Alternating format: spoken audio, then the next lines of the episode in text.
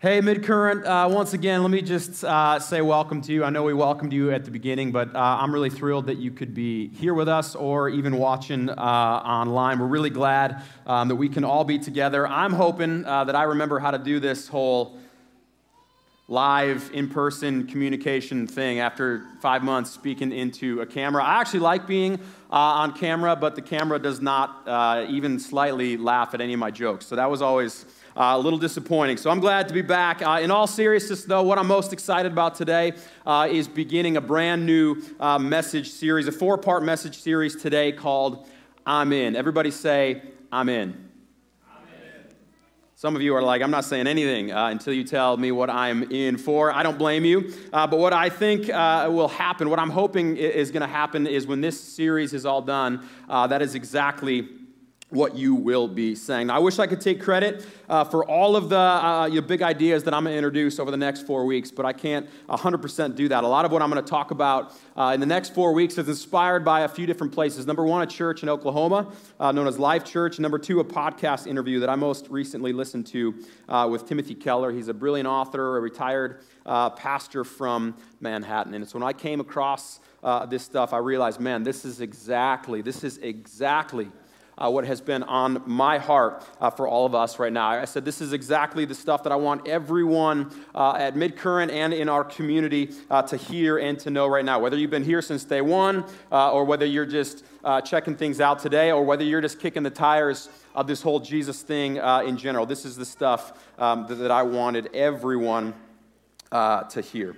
Uh, and, and, so, th- what I want to do over the next four weeks of this series is to share with all of you uh, the four things. There's four things that I want you to know are absolutely true about you. I want uh, you to know that these four things are true about you.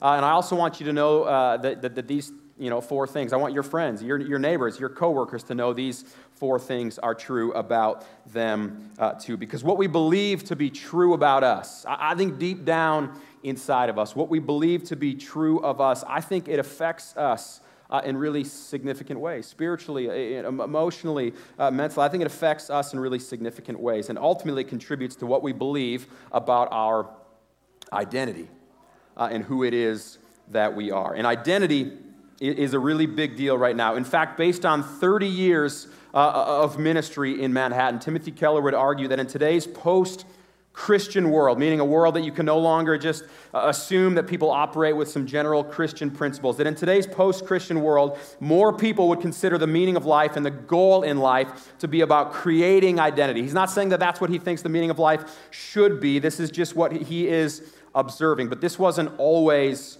the case over these 30 years. So, really quickly, if I can, here's what I want to do I want to call a, a quick timeout and give you a brief history lesson on how we got here. So, about a generation or more ago, the universal meaning of life, Timothy Keller would say, for all people was to be a good person. That was the goal, just to be a good person. I would agree, right? And, and most people then uh, would feel guilty when they weren't as good as they maybe thought they should be. And so the church played a vital role uh, in, in helping people to understand that there is no moral effort uh, that, that could remove that guilt. It was only the forgiveness uh, of Jesus that could remove the guilt that someone felt from not being as good a person as they were felt they were supposed to be. Okay, that started to change then. Okay, uh, little by little, people stopped feeling guilty for not being as uh, uh, good a person as they thought they should be. And quite frankly, they didn't like being told that they should feel guilty in the first place. And so now, as things shifted, the meaning of life, it was no longer to be a good person, but to be a free person. Okay? You're, to be free, to free to discover your inner self and to express it without guilt. The truth is, though, apart from Jesus, no one is as free as they think they are, right? Everyone has to live for something. Uh, and whatever it is that you are living for, make no mistake, it will enslave you, okay? If it's your career or your figure or your reputation or your status, right? If that's what you are living for, it will be your new God. It will be your new master. And the problem is, there is no master that will be fully satisfied uh, when you are successful, and there's no master that will be as forgiving when you are not. Jesus Christ uh, is the only master who, when you get him, will satisfy you, uh, and when you fail him, will forgive you. Okay? Now, hang in with me here. One last turn. This is not the end of this. The pendulum has kept on swinging uh, uh, now, and some would say that there's a, a new universal pursuit uh, in the world today that is as maybe as post-Christian as it has ever been. Okay, it's no longer a, a psychological pursuit, but it's a sociological one. Okay, it's no longer about finding yourself in here; it's about creating yourself out here. I mean, it's saying, hey, this is who I am, and you can't tell me otherwise. And this brings me right back to what it is I started talking about identity. Okay? So then let me now call a time back in. Okay? Today, the, the meaning of life for more and more people seems to be in creating identity and living into this identity free of guilt or free of pressure, or free of expectation or conformity. The challenge is doing the work to create and sustain and to maintain identity that you desire, it's actually incredibly exhausting and sometimes it can be loud and pretty messy. For starters, living into the, you know, the own identity of your choosing, uh, it's, uh, it, it, it, can be really exclusive at times, right? Because in order to promote who you are, uh, you have to demote anyone who is not you or does not stand for what you stand for or stand for it like you do. So by nature, you have to keep others out or keep others down in order to keep yourself up. And number two, creating, maintaining your own uh, identity, it's, it's really quite performative, right? You have to work really hard to be the person that you have determined you want to be. You have to work hard to prove to everyone else that you're the real deal, and you have to defend yourself oftentimes against other people who might be upset with you for not fully representing all the people like you. If it sounds confusing or sounds exhausting, I would say because it is. So here's what I want everyone to know. Here's what I want everybody uh, listening today to know what is true about what it, what, it, what it means for us to have an identity in Jesus. Here's what I want everybody to know when it comes to our identity in the midst of this kind of societal swing and this fascination with creating ourselves and creating identity. Here it is right here. I believe that identity found in Jesus is the only identity that is received, not achieved. Okay? When the whole, you know, cultural you know, kind of swing these days is in creating our identity the way we want it to be, I would say that identity found in Jesus is the only identity that is actually received and not achieved. It's the only identity that is a gift to us. Okay, it's just something we do not have to earn, something we don't have to uh, work for, something we don't have to maintain. We don't have to work for it, we don't have to hustle for it, we don't have to defend it all on our own. It is given to us, and we can rest in it, we, we, we can find comfort in it, be secure in it, and confident in it. And that, that kind of peace, that kind of assurance, that kind of comfort is what I want for you and for me. So let me then wrap up here, uh, quite possibly one of the longest sermon intros I have ever given in my life. Okay, let me wrap up this intro. When it comes to your identity and, and my identity, which I think is, is only truly and fully found in Jesus, I want each of us to know what is true about us.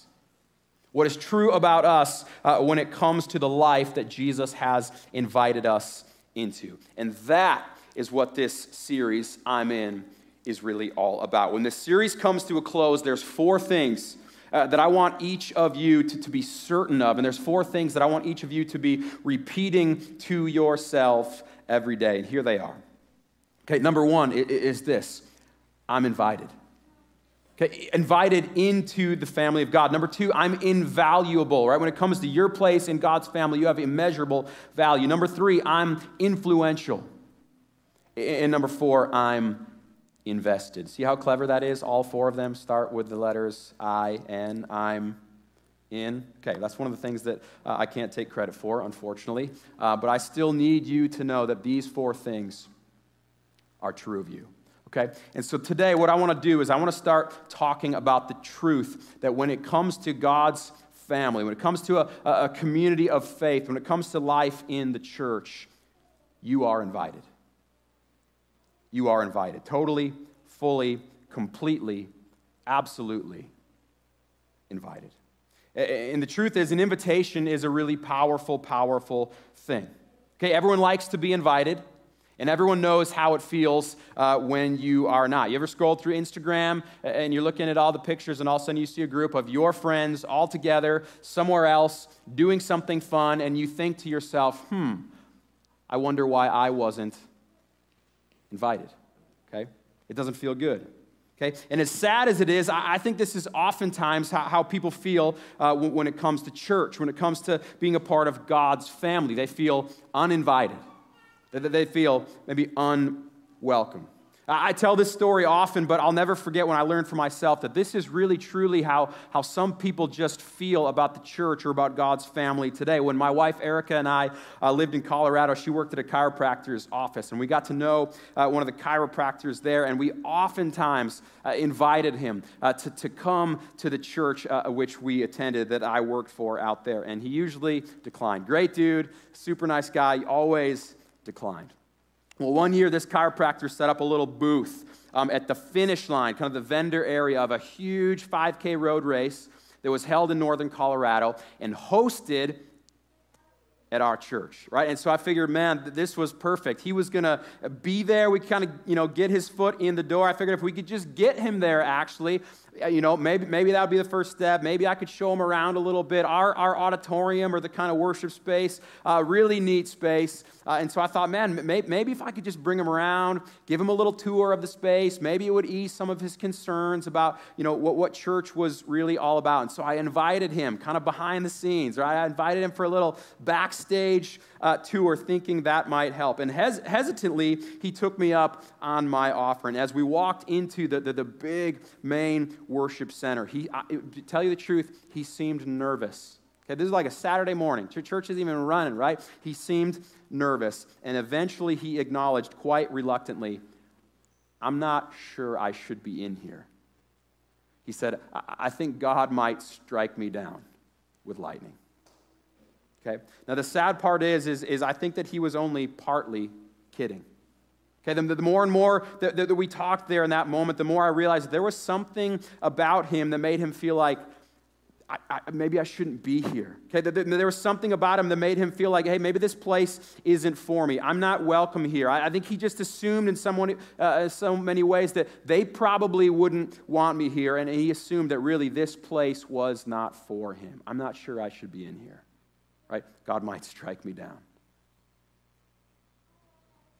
Midcurrent, if you've ever felt ashamed, if you've ever felt unworthy, if you've ever felt unwanted, if you've ever felt unwelcome, if you've ever felt uninvited before, I want you to hear today one of the greatest truths about Jesus, which is this Jesus invites the people that others reject. Okay? Jesus invites the people that others reject. Jesus invites the people that, that others overlook. He welcomes the people who feel like, man, maybe I don't belong here. He, he welcomes the people that feel like, man, they'll be struck down by lightning because they walk too far uh, into a place that maybe they weren't supposed to be, uh, too far into a place that maybe they weren't invited. And this one truth is highlighted beautifully in a story told in the Gospel uh, of Luke. It's the story of a woman who walked way too far into a place that, apparently she was not supposed to be. Apparently, uh, uh, she walked way too far into a place where she should have known she was uninvited. And so I want you to hear that story today. It starts in Luke chapter 7, verse 36. Here's what it says. You can follow along on the side screens. It says, When one of the Pharisees invited Jesus to have dinner with him, he went. Jesus went to the Pharisee's house and reclined at the table. Let me stop here and fill you in on something. This wasn't just dinner.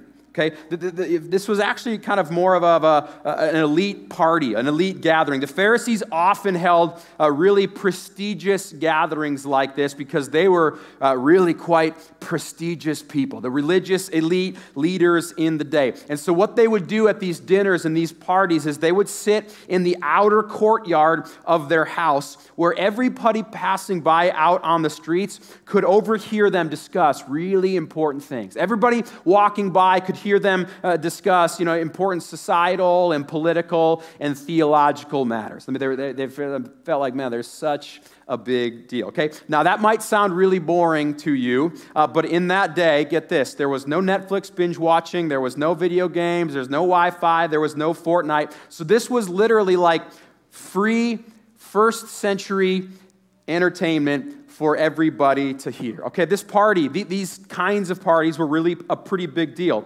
And Jesus was invited this time around.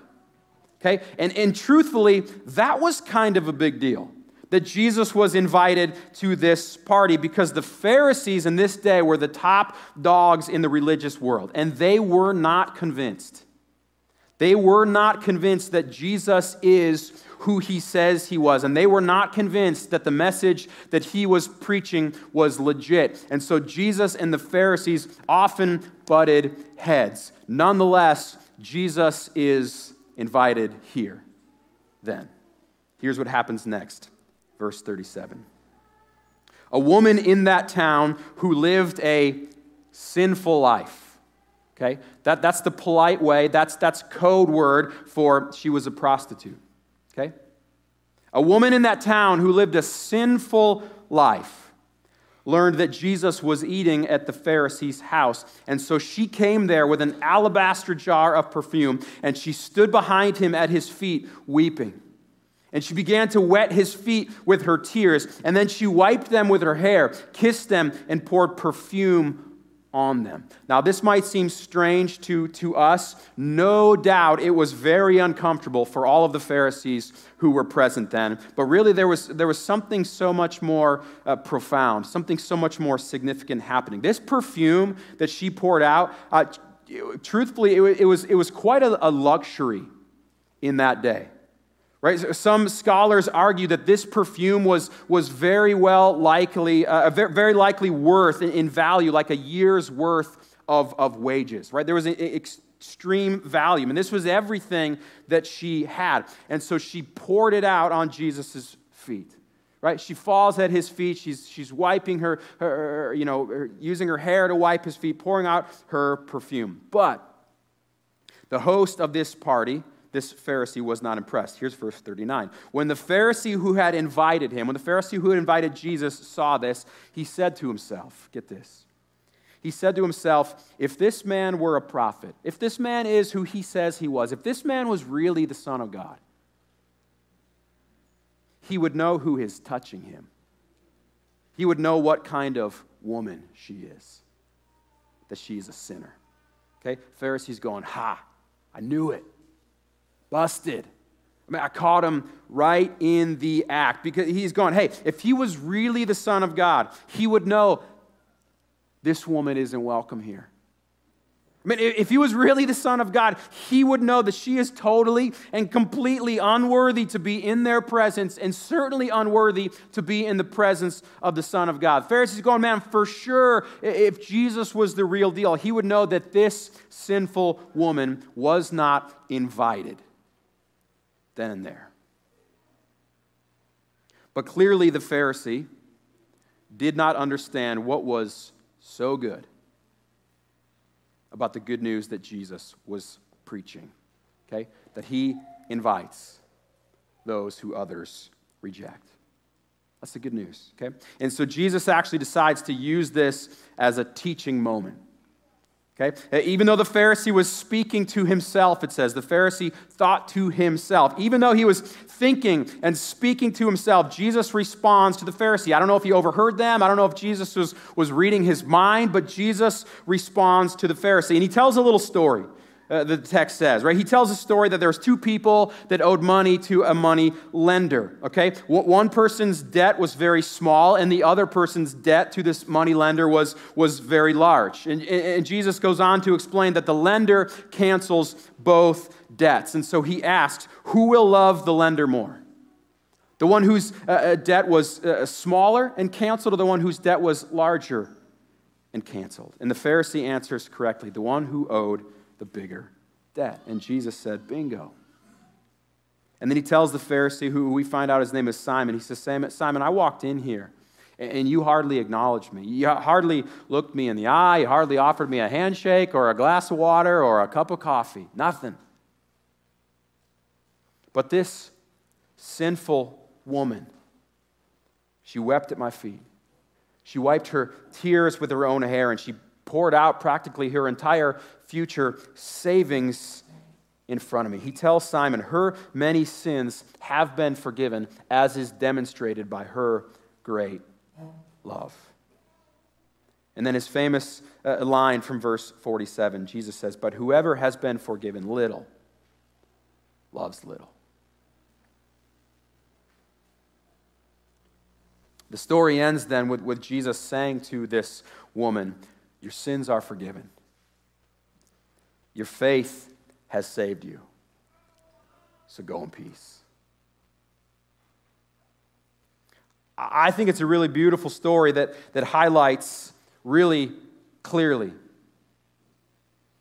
what, what exactly is so good news. It's a beautiful story that, that highlights what exactly is uh, uh so good about the news that Jesus was sent to earth to deliver. Great story.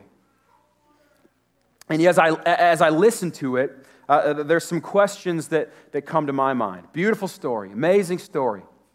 But as I listen, there's, there's some questions that really start to come to my mind. I start asking myself, what prompted this woman? What, what, what prompted this, this sinful woman, this woman of the city, right? What prompted her to crash this party like she did? How did she know to bypass all of the Pharisees, right? Men who probably wouldn't have even walked on the same side of the street as her had they saw her coming, right? How, how did she know to go straight to Jesus? And why did she fall at his feet and pour out her life savings in front of him? Where did this kind of urgency originate? See, I have to wonder if there was something about Jesus that she maybe knew about. I mean, I, I, wonder if she had heard about him, heard about this Jesus before, or even more than that, I start to wonder if she had ever heard him teach herself, live and in person. I mean, he's in her city. Uh, uh, uh, he, he's often preaching and you know, teaching in the synagogues, synagogues teaching to the crowds who surrounded him. I start wondering, maybe she heard him before. Maybe she heard him preach the good news that he was preaching. Maybe that's why she knew, I've got to find this Jesus. Maybe that's how she knew he'd welcome her just as she was. Maybe she heard him teach before. Now, I can't exactly tell you whether that's the case or not, that she ever heard him teach before, because Luke's gospel, the text, doesn't say anything like that. Makes no mention of the fact in Luke's gospel that she ever heard him teach before. Okay? But Luke does tell us this. Earlier, er, uh, earlier in chapter 7, Luke does tell us that that same day, that the same day as the, as the sinful, you know, party crasher, Luke does tell us earlier in the chapter, earlier that day, he does tell us that the disciples of John the Baptist confront Jesus to determine if he is the one that John the Baptist had been preaching about. They want to know. Should we go tell John that, that he's here? Right? They want to know. And the parallel version of that encounter, okay, because the four books of the gospel Matthew, Mark, Luke, and John they're all telling the same stories about Jesus from four different perspectives. And so the parallel version Uh, of this story, of this encounter with, Jesus uh, and the disciples of John, it's also told in the book of Matthew, chapter 11. And Matthew records, in his telling of Jesus' life on earth, Matthew records that on that same day, the day when Jesus and the disciples of John the Baptist meet, he says, on that same day, Jesus was preaching and Jesus was teaching to the crowds. Okay? And here's one of the messages that he delivered that day. Here's the message that maybe, I don't know, but here's the message that maybe, just maybe, convinced this sinful woman from that city to drop everything and to find Jesus. Okay? Here's what Jesus said in Matthew chapter 11, verses 28 through 30, on that same day. He spoke this to those who were listening Come to me all who are weary and burdened, and I will give you rest. Take my yoke upon you and learn from me, for I am gentle and humble in heart, and you will find rest for your souls, for my yoke is easy and my burden is light. Right, Jesus spoke to the crowds Come to me if you're tired, carrying a heavy burden, and I'll give you rest. If this is the message that the, the sinful woman heard, I, I have to think that it resonated deep down inside of her. I, I don't know for sure, but I cannot imagine, uh, uh, uh you know, that, that, that, that she's really loving the life that she's on. I don't know for sure, but I just cannot imagine that, uh, you know, that, that this is the life that she wanted. But I can't imagine that she's, you know, satisfied or content or fulfilled uh, with, with, the path that her life was taking. I cannot imagine that on her first day of school 20 years ago, she held up a whiteboard that said, First day of school, first grade, Mrs. Anderson, what do you want to be when you grow up? A hooker. I, I cannot imagine. I, I don't know for sure, but I cannot imagine that that is what she wanted. Don't know, but I cannot picture it. And I don't exactly know what happened to her that led her down that path, but I can't imagine that it's the life that she wanted to be living. So maybe, maybe these words on that day in her hometown while Jesus was there, maybe they were words that she heard, and maybe they were words that spoke right to her heart whether she heard them or not, whether they were words uh, spoken uh, in her presence, words spoken to her that day, they are words that are spoken directly to you and to me today. Right? Jesus' message to you and his message to me is simple come. Come to me. You're welcome here.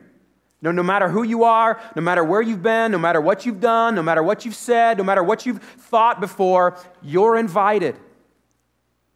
Right? You're invited into the family of God. There is space for you here. There is room for you in my Father's house. If you're tired, Jesus says, Come to me. You're invited. If you're worn out, if you're burnt out, if you're carrying a heavy burden, Jesus says, Come to me. If you failed miserably or messed up time and time again, Jesus says, Come to me. You are invited.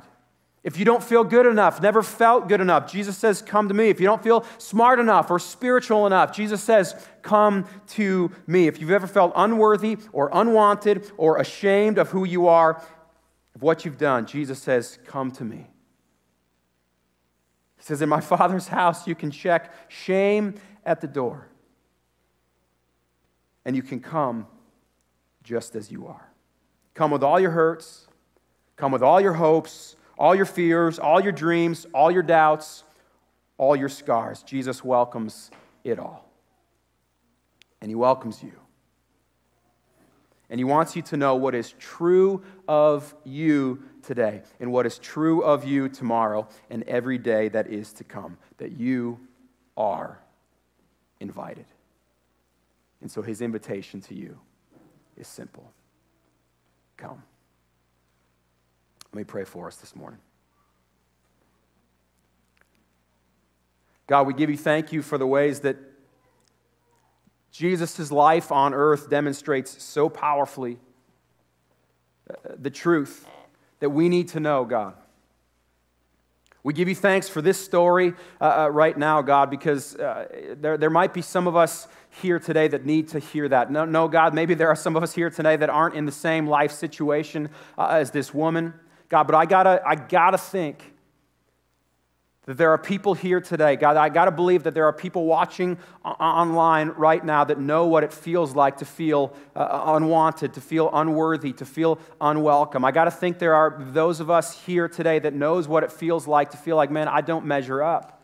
I don't fit in here. Maybe this isn't for me, right? Maybe God wouldn't be really pleased with me. Maybe, maybe that's just a place where I'm not welcome. For whatever reason, God, I know that each of us have moments where we feel like maybe maybe just God wouldn't welcome me.